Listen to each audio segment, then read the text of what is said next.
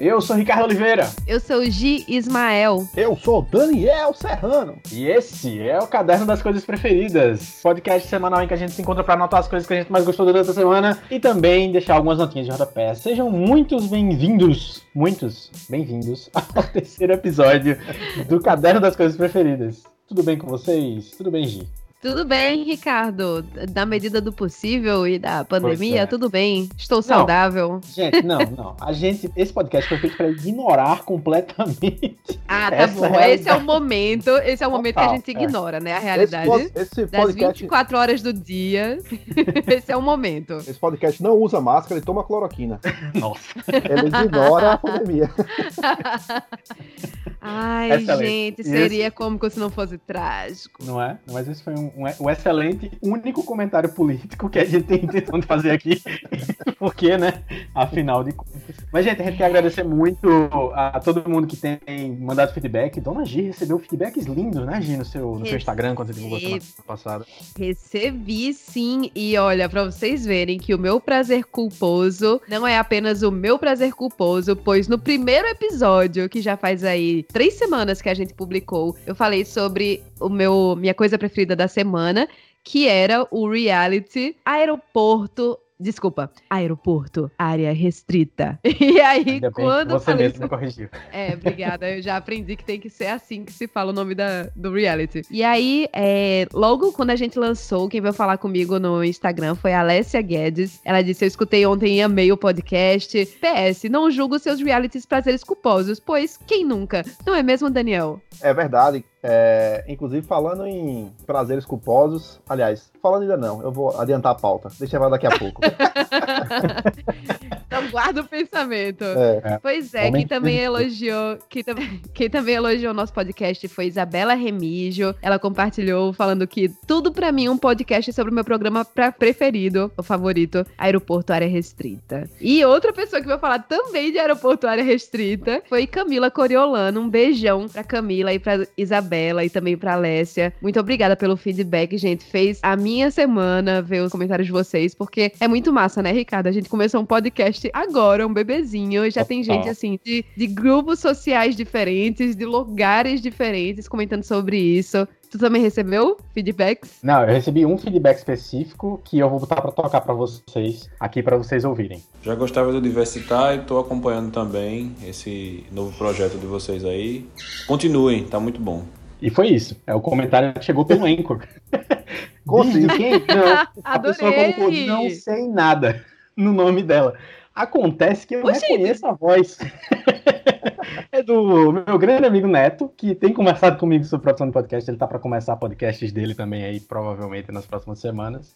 E ele usou a bela função do Anchor, que você, querido ouvinte, também pode usar. Você pode ir lá, baixar o aplicativo do Anchor pra ouvir a gente por lá e mandar seu comentário de voz, que nem não sei nada / Feliciano Neto mandou pra gente. Faça isso. Show!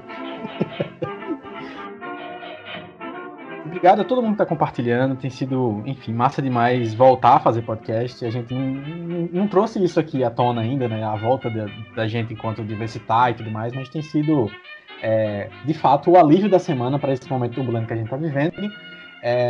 E, claro, pra gente conversar sobre as coisas preferidas das nossas semanas, e hoje com uma participação especial, veja só, no episódio de hoje nós temos Ricardo Oliveira, Daniel Oliveira Serrano e Giovana Ismael, mas também temos André de Leones, escritor brasileiro que foi citado no número 2 e mandou pra gente uma participação, veja só, lá no meio do episódio você vai ouvir a participação de André, que, enfim, mandou uma sugestão muito massa de coisas que foram as preferidas dele na semana passada.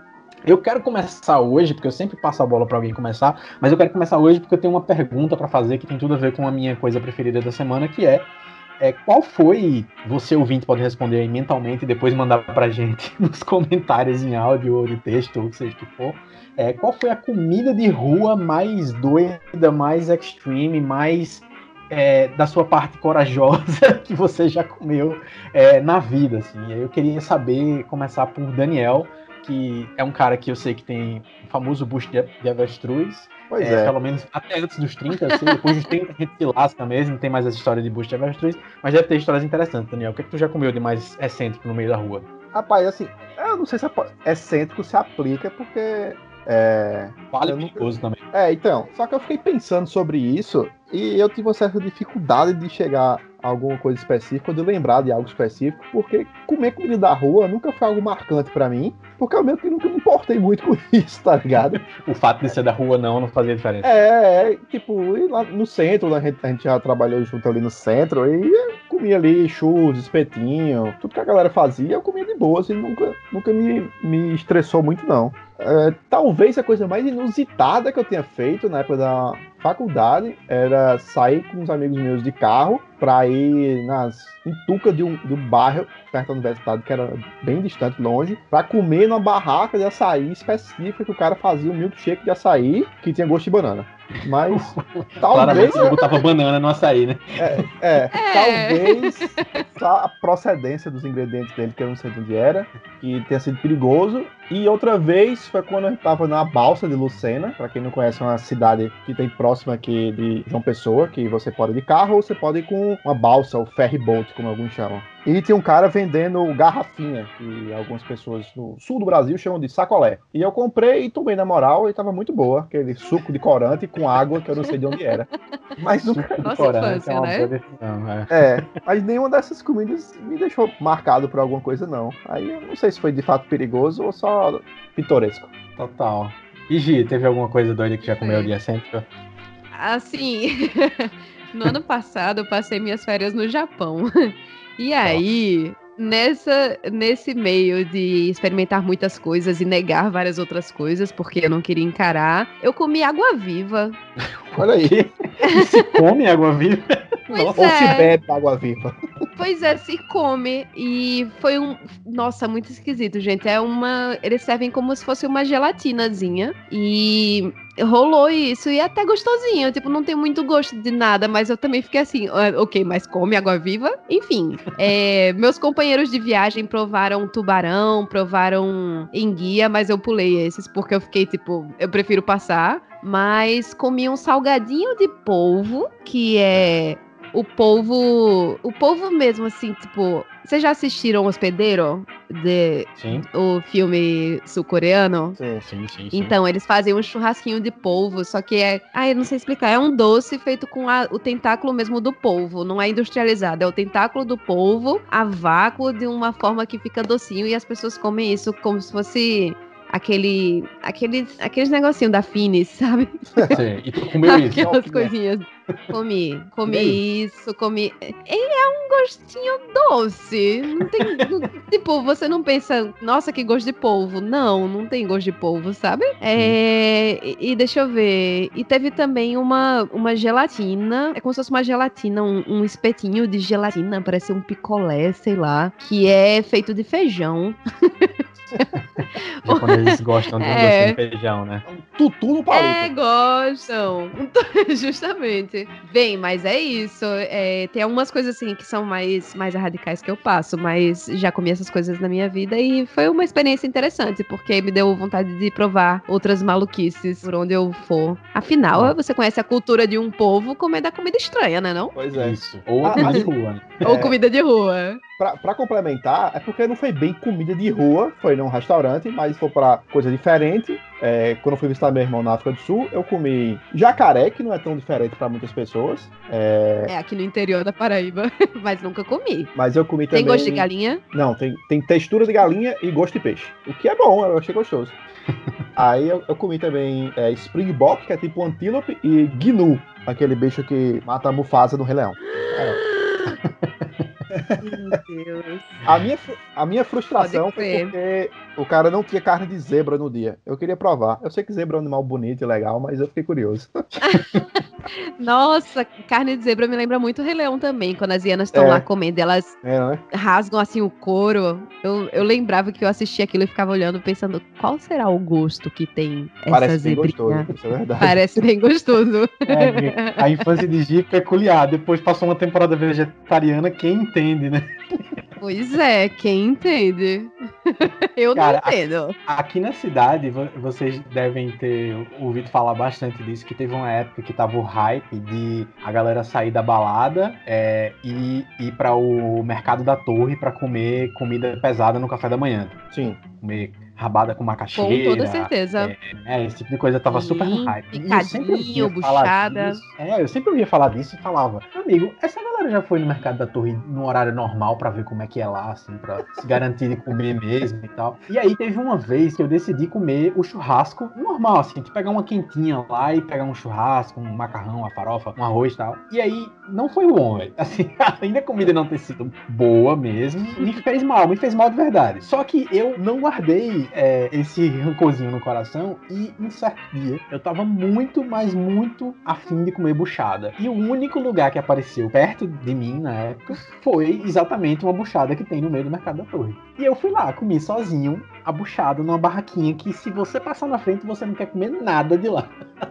E buchada, assim, pra quem não é muito próximo do contexto, né? Do tipo ela não é só feito das partes. Ai, gente, eu não consigo encarar a buchada. Né? Pô, mas é muito gostoso, velho. É muito bom. É muito gostoso. Foi bem feito. Isso. É muito, muito gostoso. E aí, obviamente, ela pra ser boa, ela tem que passar por um processo muito cuidadoso de limpeza, né? De um cuidado com tudo aquilo. E é justamente o que você imagina ser o oposto de você comer numa feira, né? No mercado público. Onde, enfim, é roots, é bem roots. E foi, assim, provavelmente uma das melhores buchadas que eu já comi, que não me fez mal e que eu fiquei extremamente feliz depois. Eu adoro esse patamar. Uma das melhores que eu comi, não me fez mal. Você sabe que essa comida não te pertence. Alguns anos antes eu tinha ido a Maceió, eu fui dar aula e na sexta-feira à tarde, a aula era no sábado, eu comi uma buchada na sexta-feira à tarde num lugar assim, muito organizado, muito limpo, e eu fiquei passando mal no sábado inteiro, assim, dando aula, passando mal, pra você ter ideia. Ousadia e alegria aí, total. Pois é. Era pra ter deixado pra comer depois da aula, eu comi antes e tive uma infecção intestinal. Foi muito divertido. Mas eu tô perguntando essa história toda e contando tudo isso, porque a minha coisa preferida da semana é uma série que eu ainda estou, inclusive, terminando de ver, como sei que seria o esperado que eu fosse recomendar só baseado numa série que eu vi totalmente, mas Street Food saiu a temporada nova dela, agora na América Latina.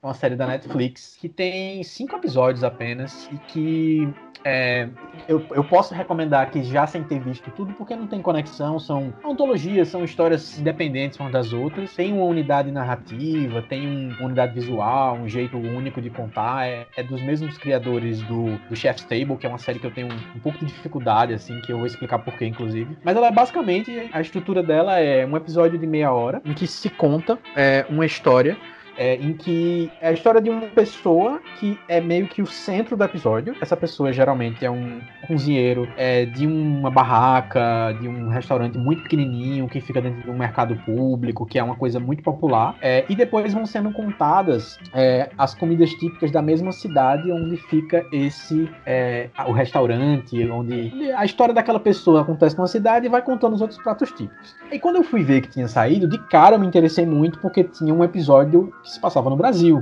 e aí é um episódio que se passa em Salvador. Eu fui lá, comecei a assistir o primeiro, que é em Buenos Aires, uma história fantástica, assim, enfim, uma mulher que resolve montar uma lanchonete dentro do mercado público lá de Buenos Aires. E aí, quando eu comecei o episódio de Salvador, eu já fui com uma certa resistência, porque eu não sou muito afeito às comidas típicas baianas, assim, não é uma coisa que eu curto muito, exceto pela muqueca, que é um negócio que eu acho que é mais universal, assim, no Brasil, e que eu gosto muito. Mas aí, eu fui ver, e aí eu fui começando a ver, e aí a história de uma senhora chamada Dona Suzana, que é a principal, assim, do episódio, e eu... fiquei começando a ficar impressionado, assim, com como que a história estava se construindo, porque a história dela é muito peculiar, assim, ela é uma pessoa que tem uma série de dificuldades fonoaudiológicas, assim, ela tem um pouco a língua presa, ela tem um pouco de gagueira, você consegue ouvir muito bem o que ela fala com muita clareza, mas aos poucos você vai percebendo na fala dela que ela tem várias dificuldades de fala, e aí a história começa a envolver bastante você, porque ela vai contando perrengues que ela já passou no começo da vida adulta, o que foi que fez ela decidir ter um restaurante. E ela tem esse restaurante num lugar muito excêntrico, assim, que é tipo como se fosse no meio de... Salvador tem muito esses altos e baixos, assim, né? E aí é no meio de como se fosse um morro, assim, que é de frente pro mar e que tem várias casinhas muito simples, assim, e a casa dela tá lá no meio, e vários dos muros dessa comunidade, esse vilarejo, sei lá, são pintados com grafite. E eu comecei a reconhecer aquilo e saber que eu tinha visto isso em algum outro lugar. Só que aí, por que é que eu tô recomendando, velho? Porque quando chegou em 20 minutos do episódio, que revela o porquê do nome da mulher se chamar Restaurante da Suzana, eu comecei a chorar copiosamente assistindo a série, assim.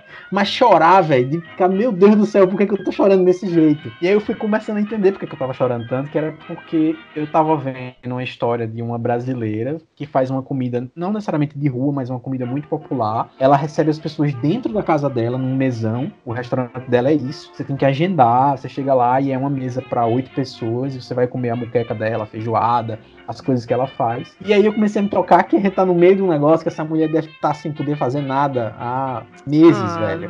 E aí bate uma tristeza gigante, assim, de saber isso, mas ao mesmo tempo a beleza da história dela. E eu chorei num momento muito específico, que é quando revela o porquê do nome, e eu não vou contar especificamente porquê, porque é uma história bem bonita, que tem a ver com a galera que faz esses grafites lá no morro e tal. E vale, mas assim, velho, vale muito a pena assistir, de verdade. E aí, aos poucos, você vai vendo os episódios. O episódio seguinte que tem na série é sobre uma cozinheira no México. Depois é um cara que é descendente de japoneses e que faz... Ele é peruano, descendente de japoneses, e que ele faz comidas no Peru. E o Peru tem uma influência gigante na culinária, né, do Japão. Que, inclusive, é uma das coisas que me fez mais ficar... pilhado, assim, vendo a série, é que a coisa mais fantástica de comida de rua é essa coisa de que ela revela muito do povo, do lugar, e é a comida mais original, assim. Eu não sei vocês, mas eu tenho muita dificuldade com essa comida de restaurantes 4 estrelas no Michelin, e 3 estrelas no Michelin, e a alta cozinha, não sei o que. Eu tenho uma dificuldade particular, assim, com isso, que eu não preciso forçar essa dificuldade pra ninguém, é só uma dificuldade que eu tenho. Apesar de gostar de ter visto alguns episódios do Chef's Table, tipo o episódio sobre o Atala é interessante, o episódio do cara do russo lá, que tem um restaurante muito diferente na Rússia também, são interessantes porque eles resgatam muito da cultura local, secular, assim, dos países deles. Mas eu tenho dificuldade, eu gosto de ver isso aqui, assim, velho. Assim, ver a galera que faz a comida de rua. E o episódio do Peru me fez pensar uma coisa muito específica, porque pra gente aqui, comer ceviche é comida chique, velho. E no Peru, ceviche é comida de rua. É a comida mais simples, é a comida que todo mundo come no dia a dia, que tem uma barraquinha que tem, assim, 2x2, e que ela tá fazendo o melhor ceviche do bairro ali, tá fazendo um peixe fresco, com tudo certinho, com tudo gostoso e tal. Fala que ceviche é aquela comida que a gente não sabe por que é cara, né? Porque a forma de preparo dela, a gente morando aqui, ainda mais na praia, aqui em João Pessoa, é algo que é caro. Fica aí esse questionamento. No Brasil, e eu não sei se é no Brasil todo, mas aqui na cidade, ceviche geralmente eles tornam ele caro justamente porque adicionam frutos do mar e não só o peixe fresco. Geralmente o peixe tem um camarãozinho minúsculo. Bota um pouco de polvo, bota um pedaço de salmão, aí começa a ficar mais caro, né, velho? E vira esse prato que em muitas cidades litorâneas tem sempre um restaurante lá, que é um restaurante chique, ou um restaurante japonês, ou um restaurante até tipicamente peruano mesmo, que eu sei que em Maceió tem, que é o restaurante consagrado da cidade, mas é um restaurante totalmente inacessível, assim, que não é... Tá fazendo a comida muito simples, e que isso é muito comum, né? Assim, é extremamente comum que as comidas populares... eu não acho que é ruim necessariamente a história dela se reconfigurar, dela ter um toque novo, dela tá dentro do shopping. Eu não acho isso ruim. Eu acho ruim que ela vire esse glamour, assim. Ela ganha um glamour que distancia ela do histórico dela, né? E tem um pouco daquilo do que de gentrificação, né? Você pegar uma comida que é da classe trabalhadora, tipo a feijoada, e transformar aquilo de uma forma que seja cara, ocupando espaços onde ela normalmente é mais acessível, né? E fazendo uma concorrência desleal, assim, em alguns locais. Tipo, eu fico vendo em Bananeiras, né? Meus pais têm uma casa em Bananeiras e moram lá num condomínio. E quando esse condomínio começou a ser construído, é um condomínio que é caro, né? Tipo, tem terrenos que são baratos, mas que normalmente o pessoal constrói casas, assim, enormes. Mas a cidade, assim, há uns 10 anos, mais ou menos, quando o condomínio começou a ser construído, era aquela cidade que tinha a barraquinha da tapioca, né? Que tinha uma coisinha ali, outra aqui, um mercadinho pequeno. Nossa, hoje em dia, Bananeiras tem um restaurante chique que, tipo, tem pratos de R$120, sabe? Tem outro restaurante... tem comedorias agora. E eu fico pensando muito nisso.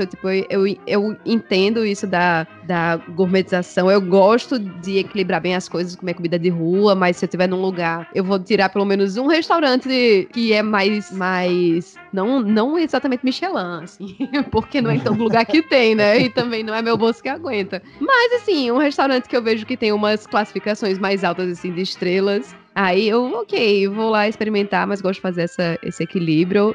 Mas fico pensando muito nisso também. Depende muito do lugar, né? E do propósito dos restaurantes.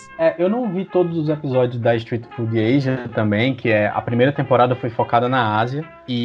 Mas tem um episódio específico que eu fui ver, que é um episódio de uma tailandesa, que ela é realmente assim, cozinha de rua, ela faz... comida que ela prepara naquelas woks grandes assim, num fogaréu intenso, é na calçada mesmo que ela faz. E ela é a única, até onde se sabe, né, pelo menos na série fala isso, ela seria a única comida de rua que tem uma estrela Michelin, né, que é o guia consagradíssimo de restaurante. Ah, nossa, já vi isso. E ela é, assim, você vai ver a história dela é fantástica, e a comida que ela faz você fica morrendo de vontade de comer. E o que é interessante, eu descobri ela e descobri também que durante o episódio do Salvador eu já tinha visto a Dona Suzana, justamente na minha notinha paralela aqui, anotada aqui do lado, que é um canal que eu recomendo muito, que se a gente tivesse podcast na época que eu descobri, eu teria passado um episódio inteiro só falando do canal dele, que é o Mark Wiens, que é um cara que ele é filho de americano com chinês e ele mora na Tailândia.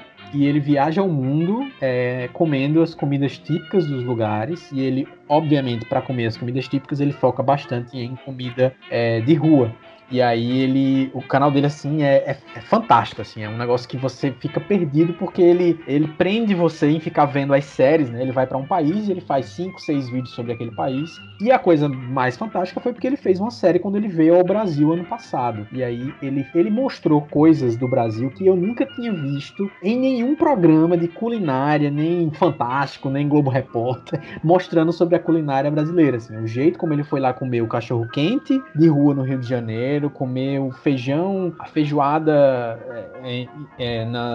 nos botecos tradicionais do Rio de Janeiro, depois ele vai para Curitiba comer outras coisas, ele vai para Salvador, vai para Manaus e assim, é fantástico, eu recomendo demais, é um canal no YouTube e a gente vai estar nos linkzinhos aí legais do caderno. Tu falou desse youtuber aí que tem esse canal que vem aqui no Brasil, se eu não me engano ele é o mesmo, só me confirma que tem um episódio que ele vai comer feijoada na casa de uma mulher, que é uma, tipo...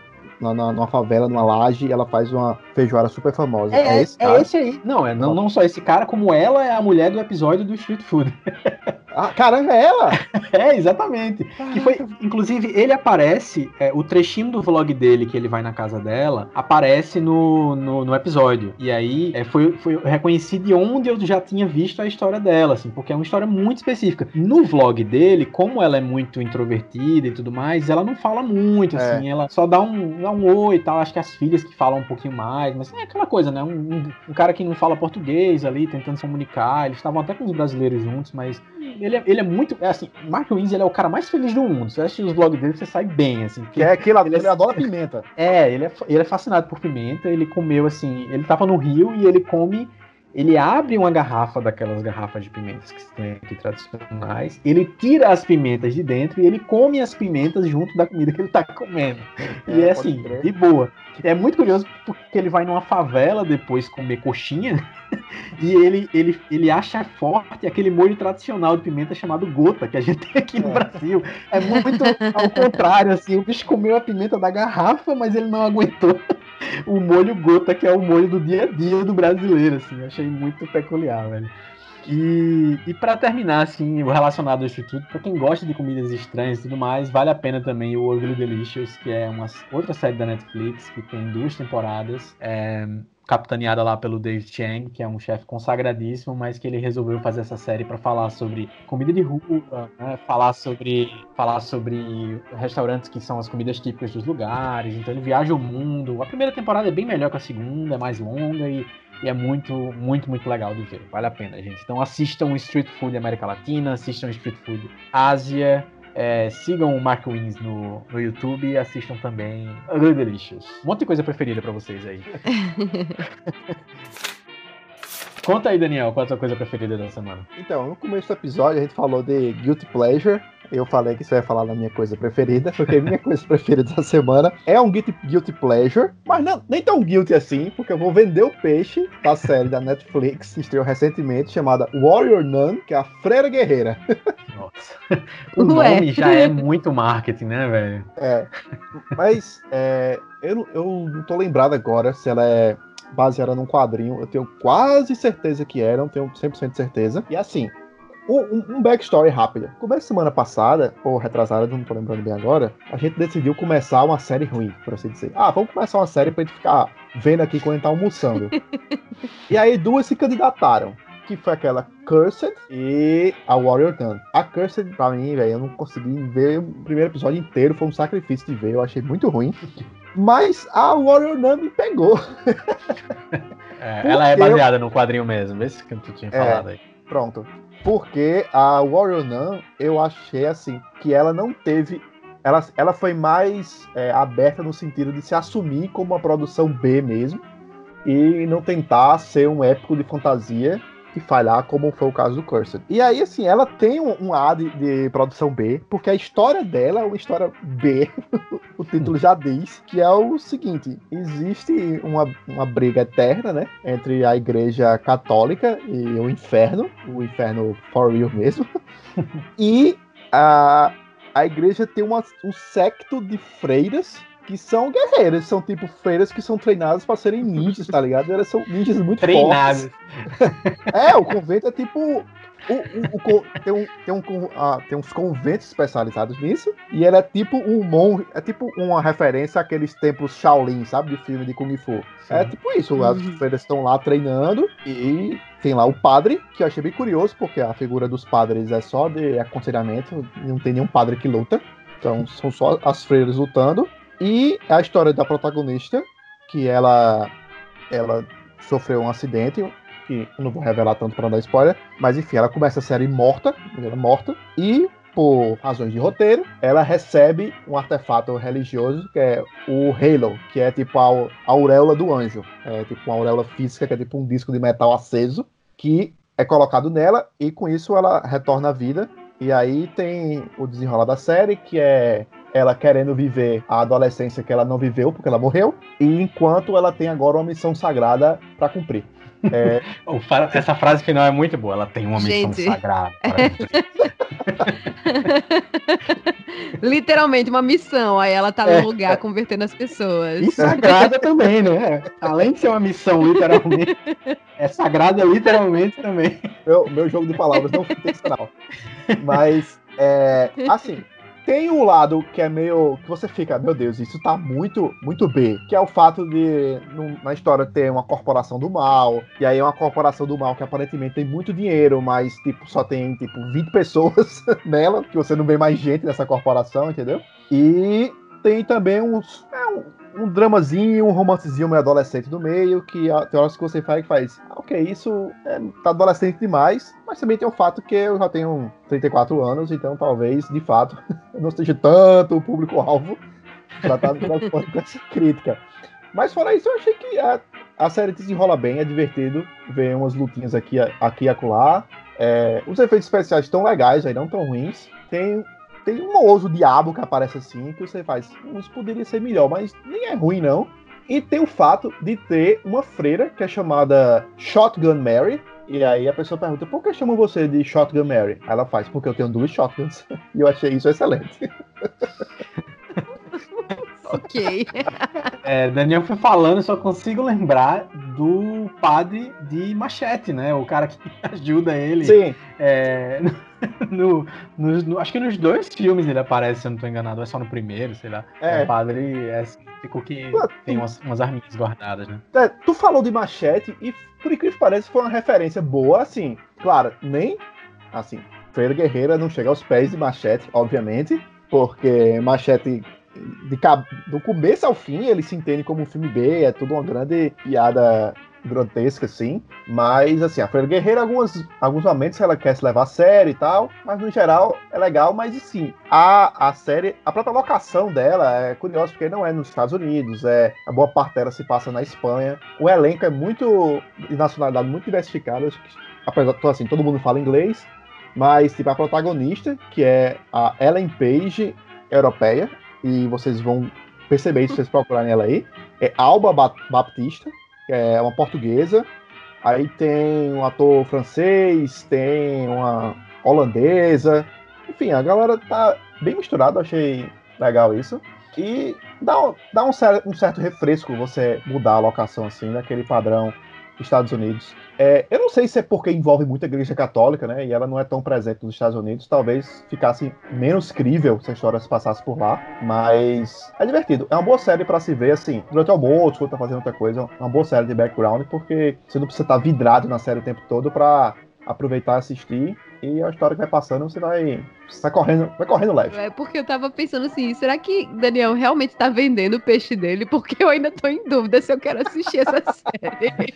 Então, eu estou vendendo meu peixe, mas eu não quero fazer um oversell. Eu não quero fazer parecer que ela é uma mega produção, um negócio extraordinário. Eu prefiro vender um pouco mais, baixar um pouco a expectativa, porque quando eu comecei a assistir, eu fiz, vou ver isso aqui, qualquer coisa, pra ver se eu curto. E acabou me surpreendendo positivamente. Se você for com a expectativa muito alta, entendi. Pode ser que você se decepcione. Mas se você estiver procurando algo leve, passatempo, assim, que você não precise de tanto compromisso pra aproveitar, eu recomendo Warrior Nun.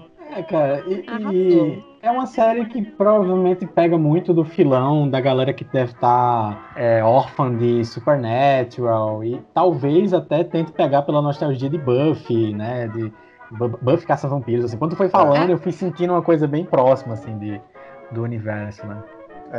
Ela brinca com o dilema de todo super-herói, né, que é o lance de... sua liberdade de fazer o que quer versus a obrigação que você tem de cumprir mediante os privilégios que você recebe de mão beijada, entendeu? É tipo isso, é legal. Total. E quando tu foi falando também, eu lembrei de um negócio que a gente descobriu no Twitter esses dias muito aleatoriamente, e eu vi que tu gostou muito também, que é aquela história em quadrinhos online Jirimum, a exorcista assalariada, né? Que é do Delion Stu. Verdade. É excelente o nome, assim, é um nome muito diferente que de cara já chama muita atenção, assim, que é uma história em quadrinho, assim, muito legal, muito divertida, de uma, assim, o nome é literal, assim, de uma exorcista que ela recebe pagamento pra matar demônios, só que é um adolescente, assim, na história, ela deve ter, sei lá, se tiver muito, tem 18 anos na história, e ela anda sempre com um companheiro de aventuras lá, que não é o cara que vai pra ação, ela que vai pra cima dos demônios com a espada dela lá, matar os demônios, e foi publicada, são publicadas temporadas dentro do tapas.io, que é uma plataforma que eu não conhecia pra publicação de HQs, e, assim, é muito boa, vale muito a pena dar uma lida, o cara publicou tudo no Twitter, então procura lá por Delion Stu, vai tá o nome dele aí pra você entender direitinho como é que escreve na descrição do episódio. Que massa, gente. Muitas dicas hoje, viu? Vocês estão arrasando aí. Hoje tá recheado. Conta a tua agora, vai. Diz aí tua coisa preferida da semana. Eita. Ó, então, se fosse minha coisa preferida dessa semana especificamente, eu estaria mentindo, mas eu acho que vale, porque eu venho consumindo há algumas semanas, apesar de não ser uma série. Estou falando aqui do musical Hamilton, ou Hamilton para os mais íntimos. Então, Hamilton é uma produção da Broadway que finalmente, depois de 4 anos aí 5 anos da estreia em cartaz na Broadway, graças à pandemia, graças não, né, gente? Graças é péssimo. Por conta da pandemia, por conta dessa bendita pandemia, O musical foi colocado na internet com uma gravação de uma das primeiras exibições, digamos assim, da peça, né? Que é um musical escrito, dirigido, protagonizado e etc., idealizado por Lin-Manuel Miranda, que é um talentosíssimo homem de 40 anos de idade, norte-americano. Ele, se eu não me engano, ele é a primeira geração americana, ele tem pais que são de Porto Rico, né? E ele é um cara de 40 anos de idade que tem 3 Tonys, 3 Grammy Awards, Emmy Awards, indicação ao Oscar, e ele é vencedor de um Pulitzer. E aí você olha e fala, meu Deus, com 40 anos de idade, o que é que eu estarei fazendo da minha vida? E Hamilton, bem, vamos lá para a sinopse. Não vou fazer o que eu fiz semana passada, vou falar logo no começo o que é a sinopse desse musical. Então, pode não interessar muitas pessoas, como eu achei que não iria me interessar, mas Hamilton fala sobre um dos pais fundadores dos Estados Unidos, que é o Alexander Hamilton, que foi quem lutou também aí pela independência dos Estados Unidos no século XVIII. E aí a história conta como é que foram as batalhas da independência, como é que foi toda a questão burocrática, toda a separação dos Estados Unidos como colônia da Inglaterra, enfim. Tá, Gi, por que esse musical é tão especial? Por que é tão legal? Então, essa história é contada através de músicas de hip hop, que são canções no estilo do rap, R&B, pop, e não ficou brega. Não ficou como se fosse um professor de ciências tentando ser legal, contando uma fórmula, sei lá, uma fórmula pra fazer alguma coisa que eu não consigo pensar em nada agora do colégio pra dar exemplo. Pronto, sorvete, exatamente, a fórmula do sorvetão, etc. E essa música, ela é composta pelo próprio Lin-Manuel Miranda, que é um talentosíssimo compositor. O cara, inclusive, o Oscar que ele concorreu foi pela trilha original de Moana, a animação, né, da Pixar, que é uma baita animação, também com músicas excelentes. E são 2 horas e meia de espetáculo contando aí essa história da independência dos Estados Unidos. E além dessa música, que é de muita, muita, muita boa qualidade, é o tipo de música que você não percebe que tá escutando um musical, sabe? De tão produzida, tão bem produzida, tão bem moderna, digamos assim, porque a gente tem uma ideia de que como que deve parecer musical, né?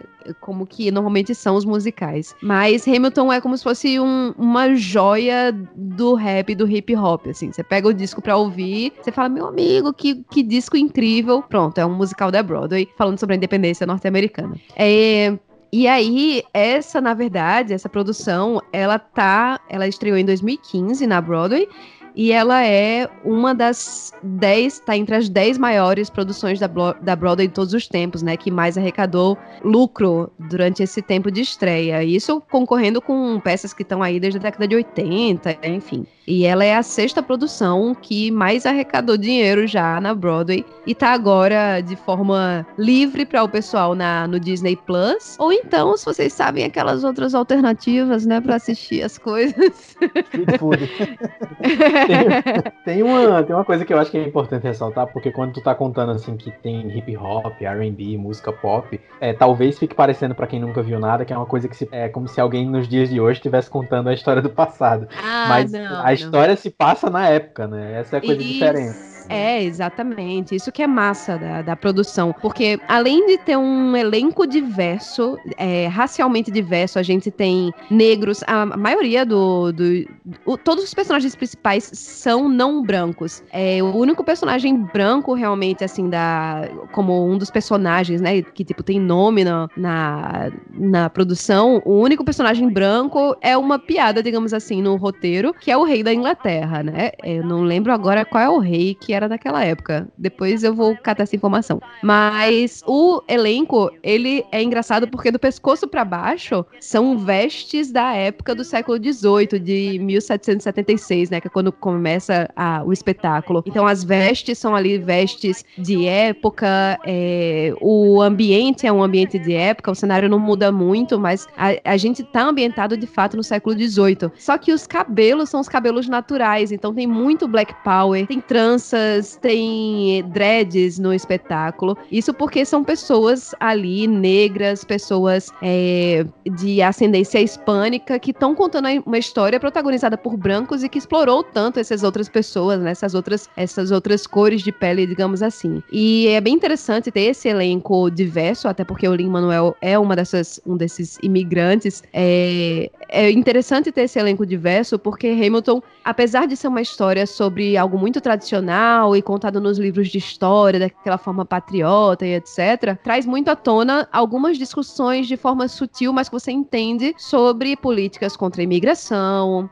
Tem uma parte muito peculiar do espetáculo que eu nunca vou esquecer, assim, quando eu assisti em vídeo, né, além de ouvir aquilo, mas assistindo em vídeo, é quando o Hamilton, que é interpretado pelo Lin-Manuel, se encontra com Lafayette, que é um francês, né, na história, e eles dois se encontram ali, quem interpreta o Lafayette é um ator negro, e aí eles olham assim pro outro e falam, imigrantes, a gente conclui os trabalhos, que é meio que um slogan que tem pró-imigrantes, né, ou enfim, ou contra as políticas contra a imigração nos Estados Unidos, que é immigrants we get the job done, que é como se estivesse falando, a gente aqui que é imigrante, a gente faz esse trabalho aqui todo que vocês estão vendo. Porque o Alexander Hamilton, ele vem de uma ilha do Caribe. E aí toda a história é sobre como esse cara que saiu lá de uma ilhazinha do Caribe, quase sem educação nenhuma, tipo, no sentido de que ele não estudou, como é que ele saiu de lá de uma ilhazinha tamanho de nada, chegou nos Estados Unidos, foi um dos comandantes ali, lutou lado a lado com George Washington, sabe? Virou o secretário do Tesouro dos Estados Unidos,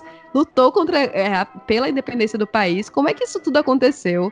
Isso, inclusive, é o mote inicial aí do musical. E é engraçado, porque eu já vinha ouvindo o musical há uns 2 anos, mais ou menos. E quando foi nessa pandemia, algumas semanas que falaram, foi nesse mês de julho, que ia sair o musical em vídeo, eu falei, meu Deus, não acredito que eu vou poder assistir, não acredito. E é isso, não paro de ouvir ainda assim a música. O musical, o vídeo mesmo, tem 2h30, 2h40, então é uma boa assistida. Assisti uma vez, mas continuo ouvindo ainda o disco, que tem no Spotify, enfim, todas as plataformas. Fantástico. E eu tô no time de pessoas que tá doido pra ver, porque conheço a fama e tudo mais. Mas eu fui eu fui no YouTube sempre tentar achar alguma coisa pra assistir, um trechinho e coisas assim, e eu acabei encontrando uma coisa que gera uma curiosidade totalmente aleatória sobre Hamilton, que é o Adam Savage, daquele Mythbusters, né, que ele tinha no Discovery. Ele tem um canal muito bom, né, no YouTube. O canal dele tem sempre coisas muito, muito legais sobre ciência e tudo mais, mas ele é muito fã, né, assim, ele é muito geek de várias coisas, e ele gosta de conhecer, tipo, tem um episódio do canal dele, ele visitando o estúdio, caraca, deu branco total agora, o cara do nome da banda que eu também esqueci, do Seven Nation Army. Nossa, que branco. Jack White? Do Jack White. Ele visita o estúdio de Jack White. E aí ele mostra tudo mais. Mas o que é que tem a ver com Hamilton? Ele tem um episódio que ele vai mostrar como que funciona a mixagem de Hamilton, a mixagem de som ao vivo. E aí foi quando eu descobri a coisa mais... a piração mais gigante do mundo, assim. É que o musical, como eles microfonam cada ator, né? Cada ator tem um microfonezinho escondido, numa peruca, ou numa roupa, alguma coisa assim. Geralmente é na testa, né? Cada microfone daquele tá ligado a uma mesa de som. E aí, o que é que a gente, leigo no assunto, espera? Que o cantor que falou a frase A, ele vai ficar em silêncio quando for a vez do outro cantor falar a frase B. E eu sei que no musical tem muita interação entre diferentes, pessoas falando muito rápido, né? E aí eu descobri que o cara que faz a mixagem de som de Hamilton, ele faz tudo ao vivo, ele corta todos os microfones em tempo. Nossa! É um negócio completamente surreal de você ver ele fazendo. Parece, sabe aquela cena do Pateta, do Pica-Pau, que o cara tá com vários braços aí, vários braços realmente aparecem a mais do que os braços do cara. A sensação que você tem é que você tá vendo isso em tempo real, assim, porque ele de fato corta cada voz, e ele tem um livro dizendo exatamente onde é que ele tem que cortar, e ele fica passando página por página durante o processo, que ele faz sozinho, inclusive. Ele não tem ajuda de pessoas fazendo a mixagem com ele. Ele tá acostumado a fazer isso nos últimos 5 anos. Vejam esse vídeo, é muito, muito bom de ver, assim, se você... Nossa, que loucura! Né? Ou se você já assistiu, é um making-of muito interessante. Já quero assistir. Oi. Dúvida. A pessoa assistiu o musical de Hamilton sem ter conhecimento nenhum das músicas. Melhora, piora a experiência ou tanto faz como tanto fez?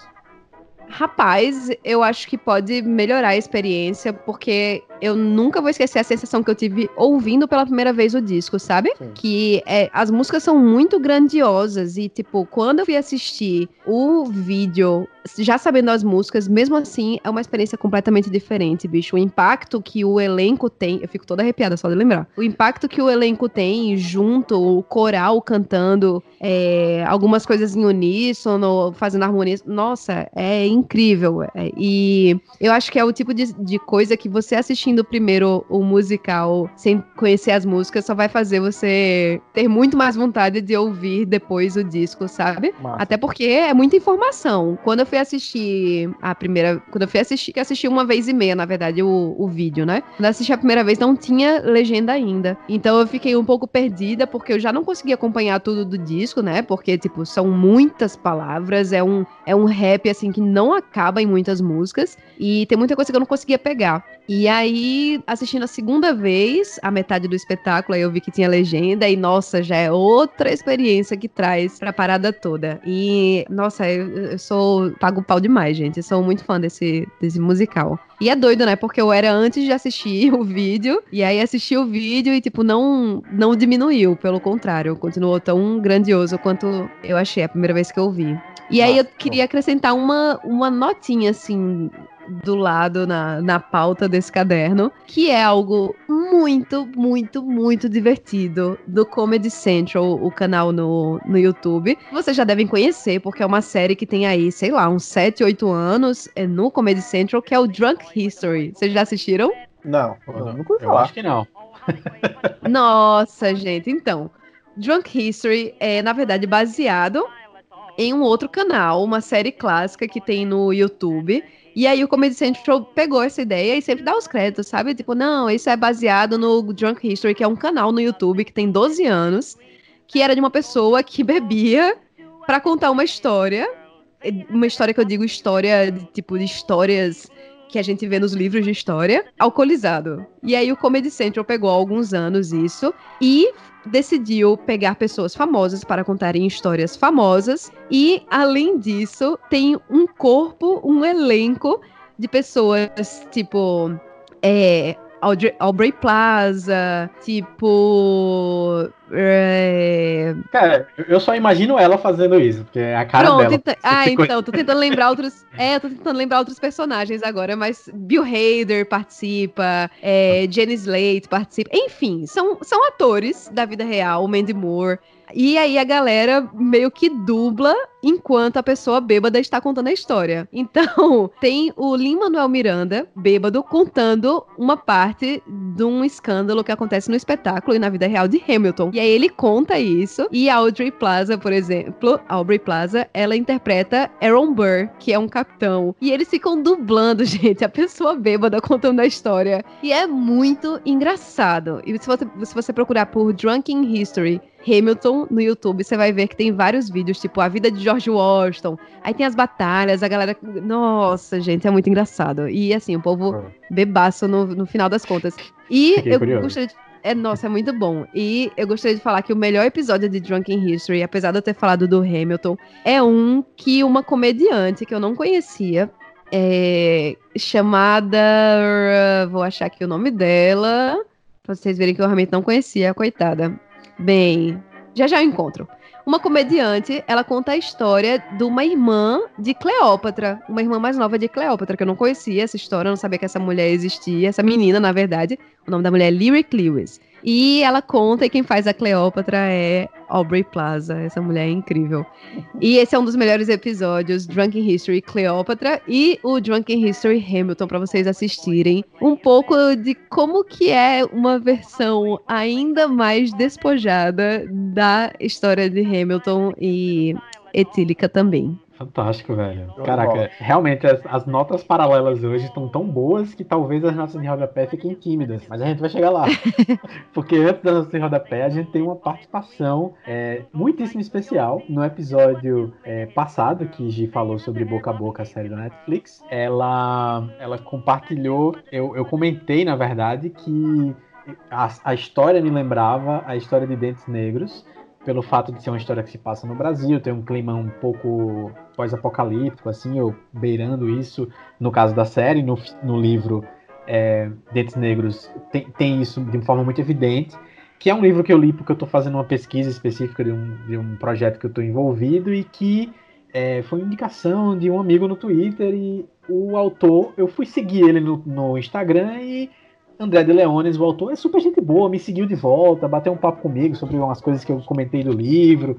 E aí, quando eu marquei ele nos stories na semana passada, divulgando o episódio, eu disse: André, manda aí pra gente a tua coisa preferida da semana. Assim, uma coisa que eu não tinha comentado é que ele tem um excelente podcast chamado Diário Mínimo, que tá disponível em todas as plataformas também, e é um podcast sobre cinema, e assim, é ele e um amigo dele falando bastante sobre filmes, ou filmes de um diretor, filmes de uma temática específica. Tipo assim, eles comentaram, por exemplo, a filmografia mais recente do Clint Eastwood num episódio, que é bem, bem bom de ouvir, assim. Eles falar de cinema sem frescura, sem muito academicismo, mas também sem se apaixonar demais, uma coisa bem, bem equilibrada, assim. E aí eu falei: André, manda aí. Ele topou, velho. Eu achei isso sensacional. Então, vamos ouvir, eu vou colocar aqui pra tocar pra vocês. Ai, que massa. Olá, eu sou André de Leones, eu sou escritor, e o Ricardo me convidou para participar do podcast, dizendo quais são as minhas coisas favoritas, né, as coisas que eu tenho lido e visto nos últimos dias e de que eu tenho gostado mais. Antes de entrar nisso, eu gostaria de agradecer a vocês aí pela menção a um dos meus livros, a novela Dentes Negros. Eu queria agradecer pela lembrança aí no episódio anterior. Achei muito gentil da parte de vocês e espero que isso ajude a trazer mais leitores, né, para esse livro e para os meus outros livros também. Valeu mesmo. O que eu tenho visto, eu tenho fuçado bastante no catálogo do Amazon Prime. Há algumas pérolas escondidas por ali, principalmente filmes não tão recentes. E uma delas que eu encontrei recentemente é o filme If, né, Se, do Lindsay Anderson com o Malcolm McDowell. É um filme do final dos anos 60, é um clássico ali da nova onda do cinema britânico, surgida por aqueles dias, que aborda de uma maneira muito original todo aquele caldo de contracultura que o mundo estava, digamos assim, vivendo naquele momento, né? Então é um filme muito paradigmático nesse sentido e extremamente bem realizado. É a estreia do Malcolm McDowell, salvo engano, que depois viria a ficar bastante famoso como o protagonista do Laranja Mecânica, né, do Kubrick. Então é um filmaço, um grande ator, e tá lá escondido no Amazon Prime, lá, é só dar uma busca lá que vocês encontram. Eu tô relendo por esses dias o Ulisses, do James Joyce, que é um dos meus livros favoritos. Eu acho um romance, tem toda essa fama de difícil, exigente, tudo mais, coisas, ele de fato é difícil mesmo, principalmente para uma primeira leitura, mas que ao mesmo tempo é muito recompensador. Não à toa é um romance tão seminal, né, tão importante no âmbito da literatura moderna, e eu estou relendo aí pela enésima vez, porque a minha esposa nunca o havia lido, e ela decidiu se aventurar neste ano, aproveitando aí quarentena e tudo mais. Então a gente está lendo aí aos poucos, eu releio um capítulo por dia com ela e tal, e tem sido muito bacana mesmo. Então as pessoas têm esse negócio, esse preconceito meio bobo às vezes com esses livros né, maiores, digamos, em todos os sentidos, né, inclusive de extensão, mas que eu acho uma bobagem sem tamanho. Eu acho que a gente tem que encarar qualquer livro, qualquer obra literária, qualquer filme também, sem nenhum tipo de preconceito dessa espécie, assim, sem até ler, assim, eventualmente numa primeira leitura desses livros mais pesados, digamos assim, muito pode nos escapar, mas aquele lugar comum segundo o qual há livros para serem mais do que lidos, mais relidos, é verdadeiro, né? Apesar de ser um clichê, mas é verdade. Então a gente tem que... E o Ulisses realmente é uma das coisas, uma das minhas paixões na vida, assim. Então é isso, eu deixo essas duas indicações aí. Espero que vocês tenham achado interessante. Então, muito obrigado pelo convite. Parabéns aí pelo podcast. Eu vou seguir ouvindo vocês. Abração. Uau, hein? Demais, né? Muito bom. Obrigado, André. Obrigado de verdade pela participação. E chegou assim com um petardo na mesa, né? Que bom demais. Então, assim, vez ou outra você pode receber aí um chamado. Ei, manda uma coisa preferida pra gente. Mas se você, como ouvinte, fica à vontade, vai lá no Anchor e já manda um comentário de áudio para você entrar nas nossas notinhas de rodapé, entrar com a sua coisa preferida da semana, e a gente vai trazendo as melhores aqui no Caderno das Coisas Preferidas. Vamos para as nossas notinhas de rodapé. De novo aí, doutor Daniel, conta aí pra gente o que é que tem pra gente hoje. Então, o que eu trouxe de rodapé aqui é um vídeo no YouTube, é uma animação de 10 minutos, de League of Legends. Calma, não se desespere. Porque, pra quem não conhece League of Legends, o famoso LoL, ele de vez em quando solta umas animações pra divulgar uma nova temporada ou um novo personagem, enfim. Algumas vezes foram clipes musicais, outras são animações mais genéricas, por assim dizer, falando sobre jogadores, novos personagens. Só que dessa vez ele vai lançar um patch, alguma coisa. Eu nem acompanho mais direito o mundo do LoL, na verdade. E o nome da animação é Irmãos da Lâmina Manchada. Eu achei curioso porque a thumb no YouTube tinha me chamado um pouquinho a atenção. E quando começou aquela reprodução automática no YouTube, começou com uma animação 2D muito bonita. E eu cliquei e pensei, caraca, que negócio bonito. E aí eu tô recomendando ela justamente por ser uma animação muito bonita. É um curta, como eu falei, de 10 minutos. Mas é uma historinha fechada. Tipo, não precisa entender do universo de LoL pra apreciar o curta. E ele começa com uma animação 2D muito bonita, uma animação tradicional, mas muito bonita. Só que quando dá mais ou menos um minuto e meio de animação, ela pula para um 3D, mas é um 3D que faz um cel animation muito bonito, como eu nunca tinha visto, velho. É assim, é uma transposição perfeita do desenho animado, vamos supor, para uma animação 2D, e ele dá uma enriquecida com o nível de sombreado, de movimento, de iluminação, que os renders atuais são capazes de produzir, e o resultado são cenários muito bonitos, umas animações de luta lindíssimas, e de vez em quando é intercalada ainda com animação 2D muito bonita. E por ser curtinho, 10 minutos, você no instante vê, passa super rápido, e é bonito demais. É meio que uma tradição nova, né, dos jogos, né, o Overwatch faz uns curtas também, né? Isso.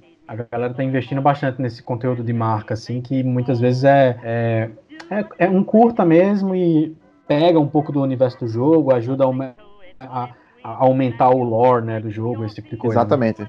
Muito bom, velho, muito bom. Então, Irmãos da Lâmina Manchadas. Procurar isso no YouTube, aparece de cara aí no canal do League of Legends Brasil.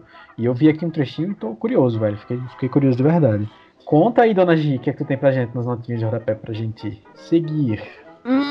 Então, Daniel falou sobre freiras, igreja, inferno, quadrinhos. E olha só, o meu também envolve essas coisas, menos freiras. A minha indicação é uma indicação que não é nova, na verdade. A minha notinha de rodapé. Mas eu estou assistindo agora, então pode ter muita gente aí que também tenha protelado esse tempo todo e que não tenha assistido. Estou falando de Lucifer, a série que era da Fox e tornou-se depois uma produção Netflix que estreou em 2016 na Fox, e aí tá atualmente na 5ª temporada na Netflix. Em 2019 foi renovada, né, pela Netflix. E aí, Lucifer é baseada no personagem do Sandman, que é o quadrinho, né, a graphic novel de Neil Gaiman. E aí o Lucifer é um protagonista, aliás, um antagonista da... Era antagonista que eu ia falar?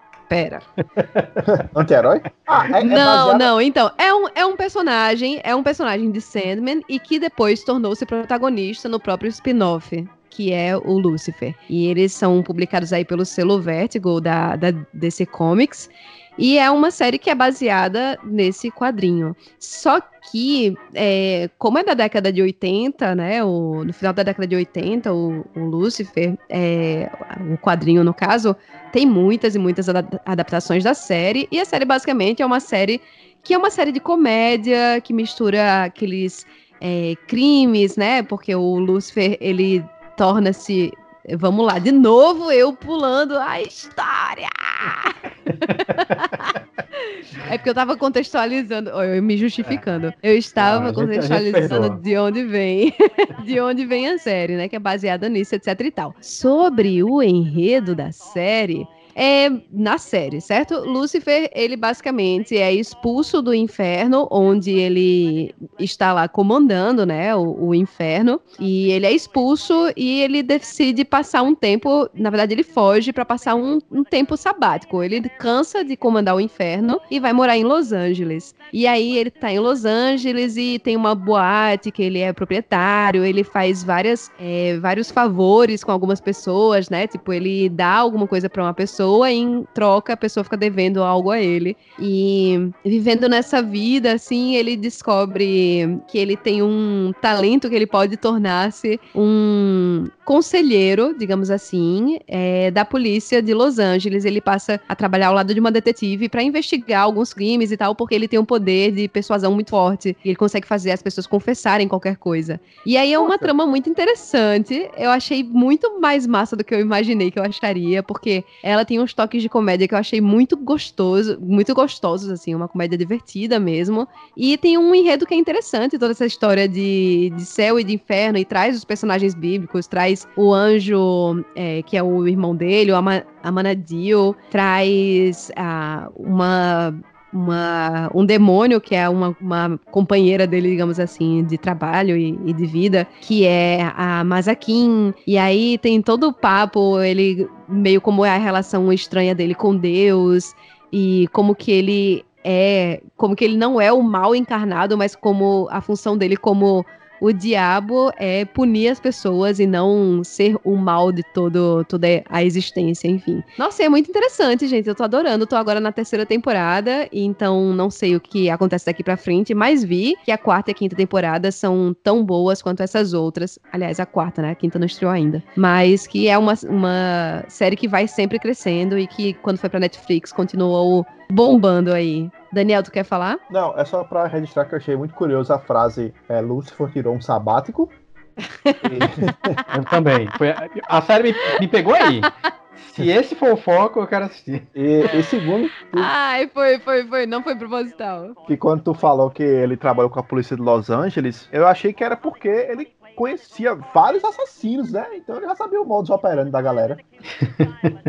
Aí que tá. Ele conhece as pessoas que vão para o inferno, digamos assim. E aí, quem tá aqui ainda na Terra, ele sabe que aquela pessoa provavelmente vai em breve pro inferno, sabe? Mas a onipresença dele não é tanta, assim, de saber quem são todos e tal. Então, mas eu dizer assim, ele com certeza já deve ter conhecido vários assassinos e serial killers. Então ele já teria todo um histórico aí de modus operandi, de estudo de caso. E ele, na verdade, gosta de trabalhar ao lado da polícia porque ele quer punir aquelas pessoas. Ele sente saudade de punir as pessoas. Ele sabe que a missão dele, digamos, é essa, é punir as pessoas. E aí, quando ele vê, tipo, que alguém é realmente culpado daquele assassinato, porque ele trabalha no departamento de homicídios, aí ele vai atrás de punir aquela pessoa como um bom justiceiro que ele é, se não o maior justiceiro de todos. E aí é isso, gente. Lucifer, que tá disponível na Netflix, tem aí 4 temporadas. A 5ª temporada estreia em 21 de agosto de 2020. Olha aí. Sensacional. É isso. Muito bom. Te convenci, Ricardo? Tu vai querer assistir ou não? Me convenceu. Eu vou assistir um episódio e aí eu volto pra contar pra você o que é que eu achei. Porque todas as vezes que eu vejo divulgações de Lucifer, eu sempre acho que é um negócio meio 50 tons de cinza, porque ficam focando no abdômen do rapaz, e aí eu penso que esse é o assunto da série. Não, então, eu fui assistindo, esperando isso, porque eu também já tinha visto, tipo, postagens, tipo, cenas mais quentes de Lucifer e tal, mas é pelo contrário, tipo, as partes, na verdade, não teve nenhuma cena de sexo até agora, nessas 3 temporadas que eu assisti, então é uma série que é muito mais sobre o charme dele e sobre você ser envolvido pelo personagem, porque ele é um personagem muito envolvente. Quem vive aí o Lucifer é o Tom Mellis. E, nossa, ele é muito carismático. Quem iria imaginar que o diabo fosse tão carismático, né? Mas é isso que é massa na série. E ela tem muito mais um tom de comédia do que um tom de mistério, por exemplo, sabe? Mas não é uma série de comédia. Ela tem uns dramas familiares e tal. Então, me conquistou bastante porque ela traz toda essa mistura e não tem essa parada de 50 tons de cinza. Ela traz a sexualidade de uma forma divertida na série, sabe? Sim. É tipo, é o jogo dele, é uma coisa que tem... Ele é cheio de piadas inconvenientes e tal. Inclusive, o criador da série, né? Quem adaptou, na verdade, a série, foi o mesmo cara que fez Californication. Então, tem um pouco desse clima de verão e tal, não sei o quê, com mistérios, etc., que tem em Californication também. Doideira. Aí, Lucifer Netflix, né, que a notinha de rodapé da Dona Gi. Pra não sair muito da Netflix, eu vou dar uma dica de filme, que é o Nobody Knows I'm Here, que é pra quem tá com saudade de Lost. Eu salvei, né, nos favoritos, ainda não assisti. Vale ver, assim, pra quem tá com saudade de Lost e lembra do famoso Hugo Hurley, né? É isso mesmo? Hugo Hurley, exatamente. Que é vivido pelo Jorge Garcia, que é um ator que tinha sumido, né, cara? Ele fez Lost, a gente não tinha tido nada muito expressivo dele, assim, que ele apareceu e tal. E acaba que a história do filme é um pouco isso, assim. A história de um menino que, na verdade, nunca apareceu, mas que teve uma história forte na infância. Ele era o cantor de um menino que era o cantor que dublava. Como é que é isso? Ele vai fazer um teste para ser cantor na infância, gosta muito da voz dele, mas ele, você não tem o biotipo que eu preciso, ele é mais cheinho, assim, e tal, e aí, o que é que eles fazem? Colocam um menino pra ficar cantando, e ele cantando dublado, assim, cantando playback, que quem cantou foi o primeiro menino, que é, no caso, o Jorge Garcia no futuro, né, vivido por ele na vida adulta. A história em si, na verdade, se passa no momento em que ele tá vivendo isolado do mundo, assim, meio traumatizado, vive com um tio numa espécie de ilha, assim, isolado, e aí começam a acontecer algumas coisas que vão começando a revelar esse passado e os traumas dele e tal. E vale muito a pena, assim, é um filme que tem um clima massa, assim, que termina com uma nota bem positiva, bem interessante, assim, tem sua força. E a segunda notinha de rodapé é uma série do YouTube que eu sinto que tem menos gente vendo do que deveria ver, que é a série chamada Sala de Roteiro, que é escrita pelo Antônio Prata, que é colunista da Folha, cronista, e é dirigida pelo Fernando Meirelles. E é provavelmente a melhor coisa que teve dessas séries de ficção que são feitas gravando remotamente, assim, que os atores estão todos numa videoconferência, eles vão interpretando o texto. A gente não sabe se em tempo real, mas é para dar essa sensação de ter sido em tempo real. E basicamente é uma sala de roteiro, cujo roteiro que está sendo escrito é a história do Brasil atual. Então as pessoas ficam discutindo como é fantástico, e aí eu já estou imaginando que no terceiro episódio vai ter o presidente do Brasil oferecendo uma caixa de cloroquina para um avestruz. Eles vão ficar discutindo isso porque é o que eles discutem na série. Basicamente, eles ficam conversando, tipo, pô, mas a gente poderia fazer o Queiroz aparecer e ele vai estar numa casa, e aí atrás dele vai estar escrito ali um cartaz valorizando o AI-5, e aí o cara diz, não, mas eu tive uma ideia muito boa. A gente vai colocar do lado do cartaz uns bonequinhos de Tony Montana. E aí alguém diz, não, pelo amor de Deus, isso não vai ser crível. Que é isso, exagero. E aí a brincadeira da série é toda essa. Deles falando sobre as coisas do Brasil de hoje, como são extremamente esdrúxulas, mas como se eles fossem os roteiristas dessa série que está acontecendo em tempo real, da política de hoje, da pandemia e tudo mais. E assim, vale muito a pena. São episódios de, sei lá, 10 minutos, e tem 2 episódios até agora. Tá saindo, acho que mais ou menos de 15 dias. E é isso. Show de bola. Que massa, bicho. É muito doido. Material tem de sobra, né? Agora é, pô, tem muita... Pois é, tem muita coisa. E eles falam... É, assim, velho, vale muito a pena. Não vou ficar nem moendo tanto aqui, não, porque vale muito a pena ir lá assistir. Acho que foi isso, hein? Cara, esse episódio eu acho que foi o recordista, hein? Recheado. Não, estamos aqui realmente em 1h e pouca já de... 1h15, de mais coisa. Ou menos. Maravilhoso. Total. Fiquei muito feliz com esse episódio, pessoal. Esse é o meu feedback do episódio, então gostaria que vocês usassem esse áudio no próximo episódio. Gostei muito das dicas, vou conferir o Street Food, é isso? Sim. Não sei se eu vou conferir o das freiras, mas vou conferir com certeza a animação que Daniel indicou. Ai, gente, show de bola. Muito bom, muito bom. Então, galera, a gente continua contando com vocês para passar o caderno das coisas preferidas para frente, para mandar pra gente as suas coisas preferidas. Manda lá um áudiozinho no Anchor, manda, sei lá, no Twitter mesmo, no Instagram, quando a gente postar as coisas, responde, dá um reply lá, falando a sua coisa preferida, se você assistiu alguma das coisas que a gente recomendou. E passa pra frente o caderno e continue acompanhando a gente aqui, que agora já está disponível oficialmente em todas as plataformas do mundo. Já está no Apple Podcast, já está no Spotify. O único lugar que não está ainda é o Deezer, porque ele não entra no automático do Anchor, mas tá no Overcast, tá em vários desses aplicativos próprios, assim, que tem de agregadores de podcasts, eles já entrou também. Então, tá facinho pra você consumir, acessar, e tem até no YouTube. Então, sem desculpas. É isso, não vamos nos alongar mais, porque o episódio já foi mais longo do que o esperado. E até a próxima semana. Até a próxima, galera. Um cheiro.